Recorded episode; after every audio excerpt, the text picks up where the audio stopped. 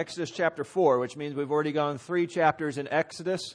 Uh, is the story of God's people who had been in slavery in Egypt, but God said, I've heard their groaning. I have something better for them that I've promised for them. And so he's going into Exodus and he's rescuing and delivering his people, not just to come out to a new place, not to come out and have uh, more money or just less slavery. He's rescuing them to himself. He wants this relationship with his people. This is ultimately foreshadowing all that Jesus would do to rescue us out of the slavery of sin and death. And so um, this all points forward to Jesus. We're going to see that again today. So as Israel is, they are slaves in Egypt, and there was one Egyptian man uh, that was uh, that was born, and he was raised in Pharaoh's family. His name was Moses, and Moses ends up murdering somebody, and then having to flee Egypt, and he goes down into the wilderness of Midian, where he ends up um, marrying a woman, and he's living with his father-in-law, tending his father-in-law's sheep. And so while he's out there in the wilderness, he has been shepherding the sheep and he ends up on this mountain called Mount Horeb or Mount Sinai, the mountain of God. Last chapter, we saw that while he's there, um, God suddenly appears to him out of a burning bush and begins to speak to him, identify who he is. I, I'm the I am. I've just always existed. Go tell the people this is who I am. I'm going to go back and I'm going to rescue them and fulfill all the promises that I have foretold. And so go back and do this thing. So you have a shepherd who's going to be sent back into the superpower nation of all the earth, face the most powerful man on all the earth, who has the most powerful army in all the earth, and say, Let God's people go. And so Moses, like any of us, is like, I don't know how this is going to work. And in this chapter, it's going to be identified with the fact that he doesn't feel that he's worthy. He doesn't feel that he's worthy to be this servant of God. So let's take a look at this. This is Exodus chapter 4. God has just told him again to go in and, and to, to tell Pharaoh to let the people go. So it says in verse, uh, uh, verse 1 Then Moses answered the Lord, But behold, they will not believe me or listen to my voice, for they will say, The Lord did not appear to you. So imagine this situation because Moses hasn't been there for 40 years. The scripture actually tells us he had been in uh, Egypt till he was 40, and then that's when he murdered the man and left. And now he's been shepherding for 40 years, so he's 80 years old. Um, we are told in the scripture that he still had a lot of vigor, that he, he didn't wear down. So it wasn't an age thing, which means he shouldn't go back. But at 80 years old, the Lord's telling him to go back. But that's 40 years he's been gone. And the last word that people had back in Egypt was he was a murderer. And so if you can imagine the people of Israel watching a murderer come back to them, and the murderer steps up and says, Hey, God told me to come in and rescue you all. We always think of Moses as this high and lofty prophet, which he was. But his background story was that he was a felon. If you can imagine a felon coming into your house and saying, um, God told me to take your children and go care for them, you'd be like, No, I'm not letting a felon who is a murderer take care of my kids. And so the elders, Moses is saying, they're not going to let me come in there and say it's time. I, am just not the guy. I'm not the guy. They're not going to listen. They're, they're going to say, you, you did not talk with God. You are making up stories. So that's Moses' argument there. They're not going to listen to me. Look at my record. Look at who I am. They're not going to believe that I've had this conversation with you. Those are stories for Abraham, Isaac, and Jacob. They won't believe Moses. I don't have what it takes. So, verse 2 the Lord said to him, What's that in your hand? And Moses said, A staff. And he said, Throw it on the ground. So Moses threw it on the ground, and it became a serpent. And just like any of us, we don't need the second bar. And Moses ran from it. So I know some of you have a snake phobia, probably would have done the same thing. Turns into a snake. Moses runs from it. But the Lord said, verse 4, said to Moses, Put out your hand and catch it by the tail. So he put out his hand and caught it, and it became a staff in his hand, that they may believe that the Lord, the God of their fathers, the God of Abraham, the God of Isaac, and the God of Jacob, has appeared to you. Again, the Lord said to him, Put your hand inside your cloak. And he put his hand inside his cloak. And when he took it out, behold, his hand was leprous like snow. Then God said, Put your hand back inside your cloak. So he put his hand back inside his cloak. And when he took it out, behold, it was restored like the rest of his flesh.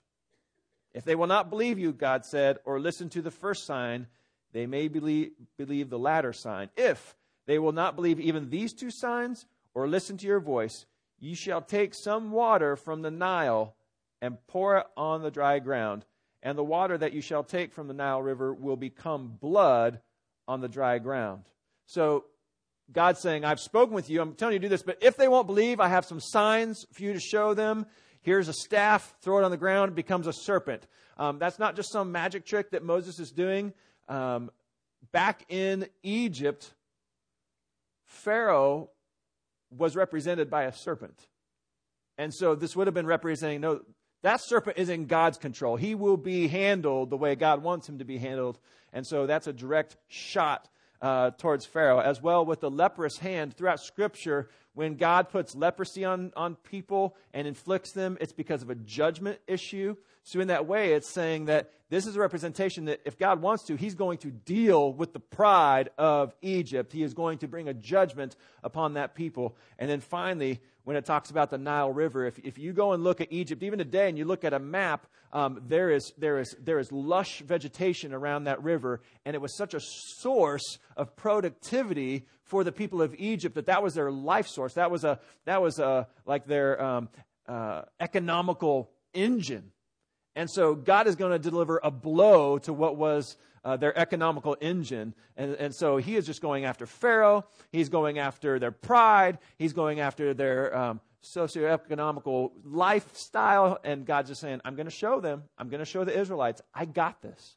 I've got this. And so going forward, Moses yet gives another excuse in verse 10. But Moses said to the Lord, Oh, my Lord, I, I'm not eloquent, either in the past or since you have spoken to your servant, but I'm slow of speech and of tongue. Um, a lot of times this is representative, maybe he stutters, uh, but it actually could be the fact that when he grew up as a young boy, his first language was probably Egyptian, meaning that Hebrew was probably his second language. He probably learned Hebrew as a second language.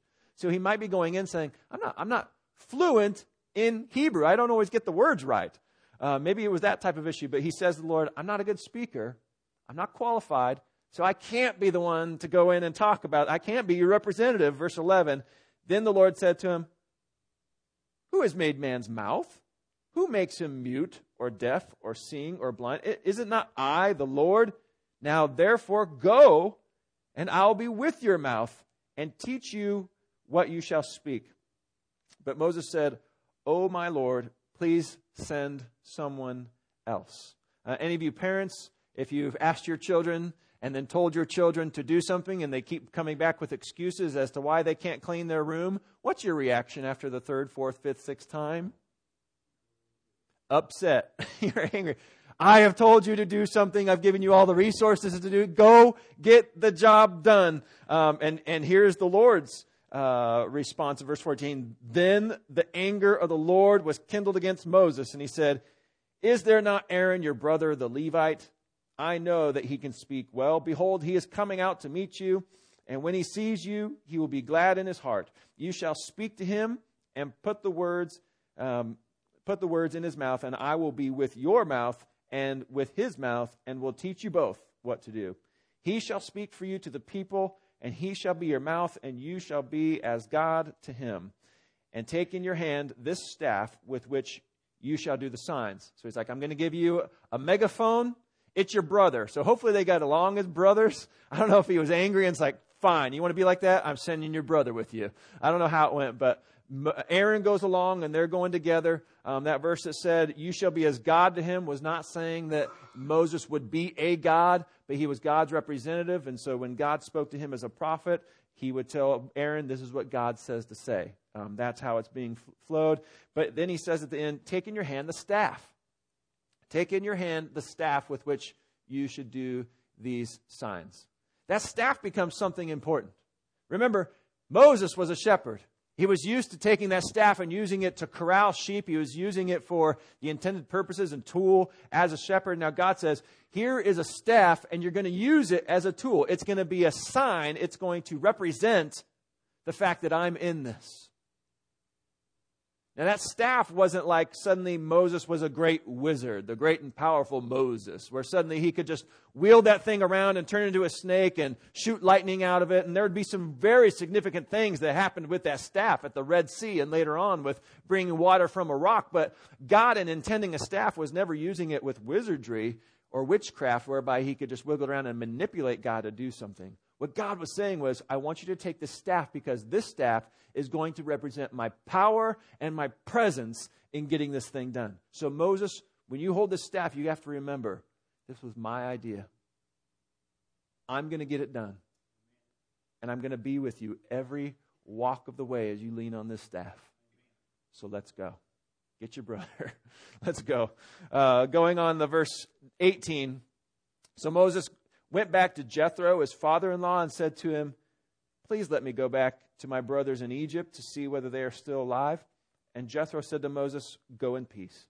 And the Lord said to Moses in Midian, Go back to Egypt, for all the men who were seeking your life are dead.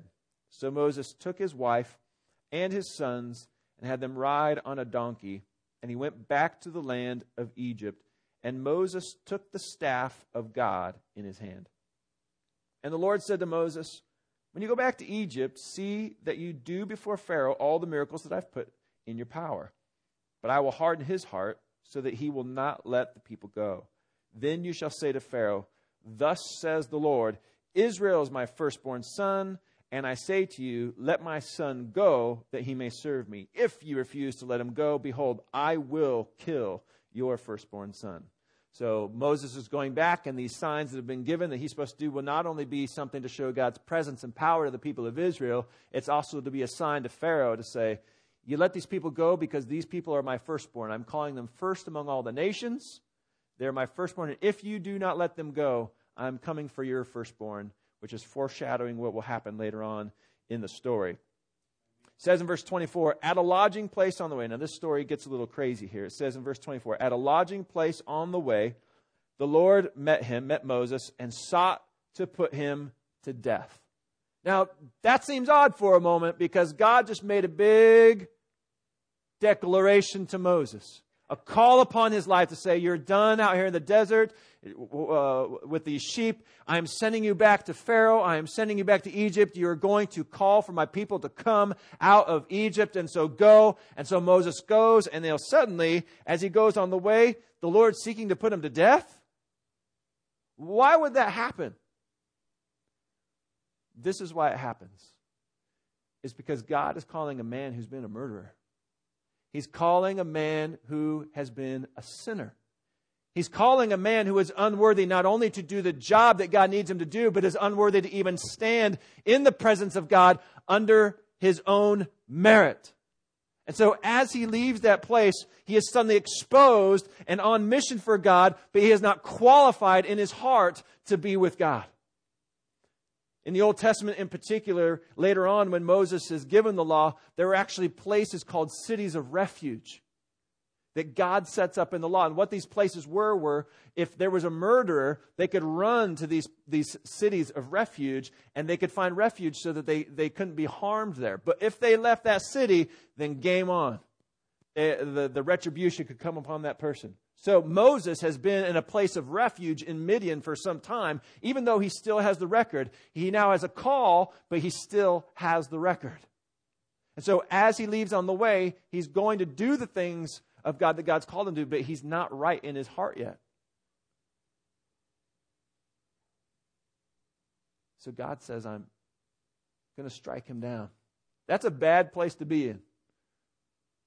When it seems like I should be doing the things of God, but He is, he is after me. And the reality is, all of humanity is that way unless we have help, unless we have that amazing grace, unless somehow that is made right with our sin before God, we are in trouble and we will be struck down. There would be nothing then to give us refuge. We may for a time in this world be able to live and eat and breathe and go do holidays and do all this, but there will be a day if there is not something that saves us from our sin that we will come into a place exposed and God will remove us from life.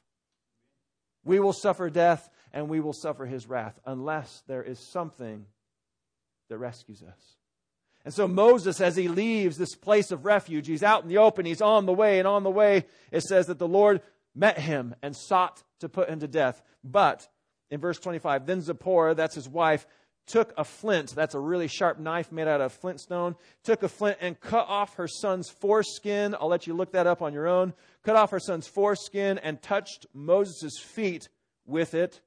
and said, Surely you are a bridegroom of blood to me. And so God let him alone. It was then that she said, A bridegroom of blood because of the circumcision. So there's lots of stuff that's kind of seems crazy right there. But what was happening is as Moses goes and he's exposed before God, and God sees him as a sinner, God sees him as somebody who's not qualified, not to just go on mission, but to live in his holiness. His wife suddenly realizes he, he needs something to cover his guilt. And so she goes to her son, and, and I don't know all the cultural, there, there, there's some instances in, in the old times when in laws would do a, a, circumcision procedure as some type of, of inclusion of the person coming into the family. So she runs, I don't know if it's out of, she doesn't know what else to do, grabs the knife, cuts the foreskin, takes it, and touches it, and, and touches blood. Puts blood on Moses takes somebody else's blood and puts it onto the one who is guilty. Does that sound familiar? Because the Bible says that God took his one and only Son. When we all stand here exposed as sinners before God and aren't qualified to do diddly squat, we stand here as ones who are deserving of death, deserving of his anger and wrath, and what would happen to us if we had no refuge? We would stand out in the open and he would squash us. But it says that he did give his own son and that his son did bleed and die and that God takes that blood and when he comes to save you, when you're out in the open and you need help by his amazing grace, he comes with that blood and he touches you and he forgives you and the blood guilt is gone from you and you're set free. That is the rescue. Now, it wasn't the blood of the son that would ultimately rescue Moses. This is a sign that for a moment stays the hand of God's wrath. But ultimately, what must happen in Moses, which is the same for all of us, is to say, by faith, by faith, I trust that God has done what is satisfactory for my sin to be dealt with. And by faith, Moses applies that belief. And by faith, Moses' sin was taken off him and put onto Jesus even though Jesus hadn't come yet. It's all being applied to Jesus. So we have the story. Moses is being called. He's headed towards Egypt, but there needed to be an encounter. There needed to be a moment when, when Moses recognized, I am a sinner and I can't keep covering this up because people are going to come and now God's come after me. And God said, Yes. Right now I'm going to overlook that sin because I see blood.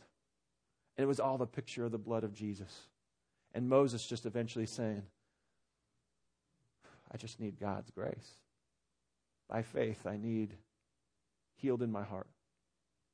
So here comes Moses. Finally, it says in verse 27 The Lord said to Aaron, this is his brother, Go into the wilderness to meet Moses. So he went and met Moses at the mountain of God and kissed him. And Moses told Aaron all the words of the Lord which he had sent him to speak, and all the signs that he had commanded him to do. Then Moses and Aaron went and gathered together all Israel, uh, excuse me, all the elders of the people of Israel. Aaron spoke all the words that the Lord had spoken to Moses and did the signs in the sight of the people. And the people believed. And when they heard that the Lord had visited the people of Israel and that he had seen their affliction, they bowed their heads and they worshiped. I love that God takes a man who's alone. This guy, I, I imagine that he was a lonely fellow in a lot of ways. Didn't get to live with his parents after a while, had to go to Pharaoh's. After a while, I had removed from there. He has to go live in the wilderness. Now he's out with the sheep. He's all alone. Now he's he's taken back in. Any of you struggle with being alone? Let me tell you something. Sometimes that alone place can be a gift because it's in those moments when God has to deal with you. God eventually has to come and say, even though it looks like you're, you're alone, even though the Hebrews might not want you, even though the Egyptians might not want you, even though the sheep don't even obey you all the time, I'm here.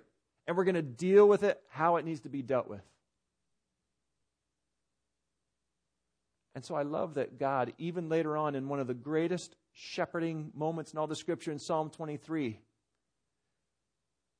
David the shepherd writes, Even though I walk in the valley of the shadow of death, I will fear no evil, for you are with me. And what's the next line?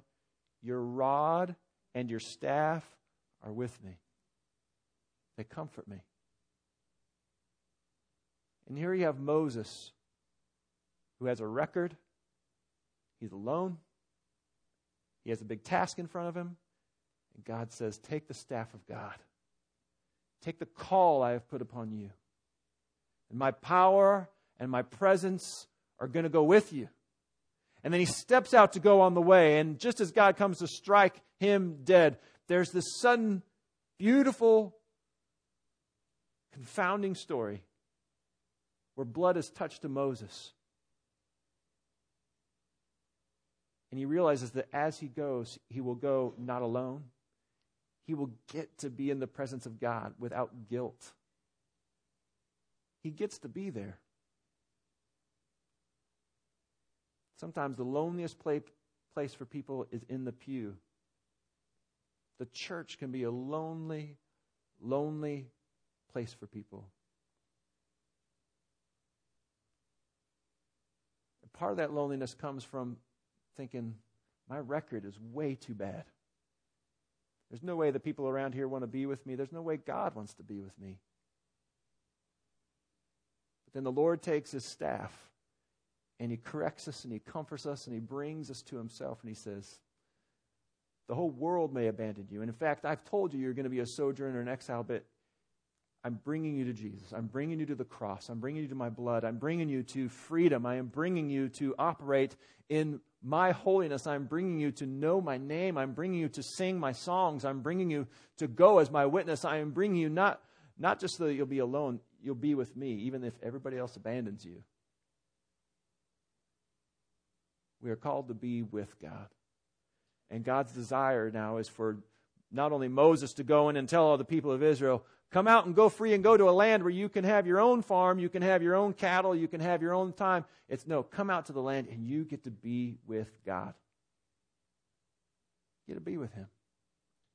And the Lord may be doing some things in your life where it's really difficult, but in that difficulty, ultimately God's desire is to bring you close to Him. The whole world may turn its back on you, but the Lord wants you to be with Him. And so the scripture says if there's anything that's holding you back from that, any sin, anything that's entangling you, just put it off. Go and put your eyes on Jesus, the author and perfecter of our faith, who for the joy set before him, scoring the shame of the cross, and he went there for you and me so that he could bring us into that relationship. Today, we close with this fact that, that God doesn't say, I've done all this stuff and now you're way over there. He actually uses some really dear and tender terms in the scripture, especially as Jesus comes and he's sitting with his disciples. And he says, I call you friends. You know what friend indicates to me? Not an enemy, not loneliness. Friend indicates nearness, intimacy, love, and care and that God would sit with us and say, I call you friend. And He did that by forgiving you. He does that by every day sustaining you with His rod and His staff, comforting you, that every step of the way you might know His power and His presence. So today, as we close, we're actually going to sing a song. What a friend I have in Jesus. And it relates a lot towards prayer. The scripture says we're to be praying all the time. I imagine every step on the way back to Egypt, God was letting Moses be a friend. Guilt is gone. There's a task before him. But they were having some really great time. Not alone anymore, but as a shepherd with his sheep. This morning, maybe you need to crawl into the shepherd's arms and remember what a friend he is to you and just call upon his name. Maybe today you need to call upon him to forgive you of sin. Say, Lord, I, I need that forgiveness. Maybe today you've felt distant from the Lord and you just need to kind of crawl close and remember what He's done for you in order that He might have a relationship with you. Maybe you've allowed the burdens of life, all the different things that go on, to, to, to suck the life out of you and draw you away. And He's, he's beckoning you and saying, No, no, no, come, come near.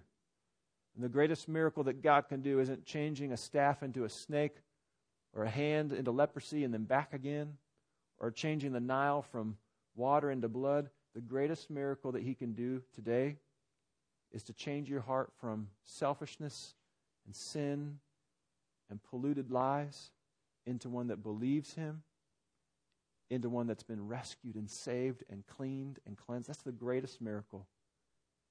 so let that, let that happen to us today as we sing together. Please stand with me as we sing What a Friend We Have in Jesus. And